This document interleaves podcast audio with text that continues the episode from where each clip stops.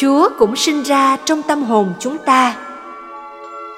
Cho dù Chúa Kitô có sinh ra ngàn lần ở Bethlehem, nhưng không sinh ra trong tâm hồn bạn, mãi mãi bạn vẫn là người lạc lối.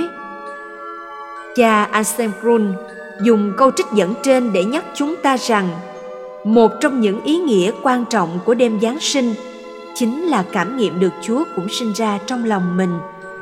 Chúng ta sẽ thắc mắc làm sao Chúa lại sinh ra trong lòng mình. Đó là sự mô tả của một thực tại mà chúng ta chỉ có thể hiểu được qua việc hình dung về chính con người của mình. Nếu Chúa sinh ra trong lòng chúng ta, Ngài sẽ phải chạm vào bản thể chân thực nhất của mỗi người chúng ta đang có về mình. Không phải là giá trị chúng ta mang vác bởi ý muốn từ người khác, cũng chẳng phải là hào nhoáng mà chúng ta mượn từ những nhân vật nổi tiếng để điểm trang cho mình. Nhưng là chính căn tính do thiên chúa tạo dựng. Từ ban sơ, mỗi chúng ta đều được thiên chúa tạo thành theo cách riêng biệt duy nhất, không trùng lập với bất cứ cá thể nào. Tuy nhiên, chính căn tính này đôi khi bị lu mờ bởi nhiều hình ảnh khác che lấp trên nó, hoặc có những bóng bẫy chóng qua mà chúng ta muốn mượn từ những trào lưu xã hội để gắn lên mình nhằm tìm kiếm sự ca tụng và tôn vinh của người đời xung quanh. Ngay chính khi đó, chúng ta xem thường cả bản thể con người mình. Chúng ta mặc cảm và xấu hổ với con người thật của mình khi đứng trước người khác. Tuy chúng ta không thể diễn tả một cách cụ thể hình ảnh riêng biệt duy nhất của mình, nhưng chúng ta có thể dễ dàng cảm nghiệm được hình ảnh đó qua sự bình an nội tâm sâu lắng mỗi khi chúng ta được là chính mình không phải che đậy sợ hãi trước cái nhìn của người khác. Khi chúng ta cảm nhận được sự hài hòa đồng nhất trong tất cả những gì chúng ta là.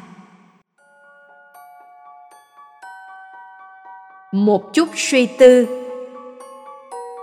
Bạn thân mến, nếu chúa sinh ra trong tôi, chắc chắn ngài sẽ tìm đến con người thật của tôi, nơi chính tôi là có thể đó là nơi sâu thẳm nhất trong tâm hồn tôi.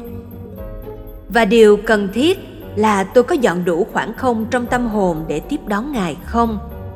Hay nơi đó đang bị vùi lấp bởi những ước vọng và đam mê thế trần?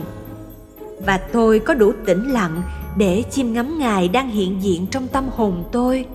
Hay xung quanh tôi vẫn còn đâu đó nhiều bủa vây, mời gọi hãy là người này, hãy trở thành nhân vật kia để được người đời kính nể và yêu mến. Năm xưa, chúa đã đến trong âm thầm, trong sâu lắng, trong thinh lặng.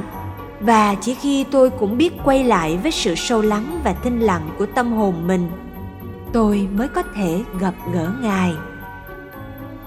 Mùa giáng sinh này, bạn hãy tập dành 15 phút mỗi ngày trong thinh lặng và đối diện với tâm hồn mình tập loại bỏ những ý nghĩ về những người xung quanh. Tập gác lại những lo toan trước mắt cũng như tương lai. Hãy dành những giây phút nhỏ nhoi trong ngày để trở về với chính mình, với con người thật của mình, với hình ảnh riêng biệt duy nhất mà mình có, cho dù đã nhiều lần bạn từng xấu hổ với hình ảnh đó. Chính nơi hình ảnh đó, nơi sâu lắng trong tâm hồn đó, chúa đang âm thầm sinh ra, cư ngụ và nhìn ngắm bạn với tất cả triều mến và yêu thương.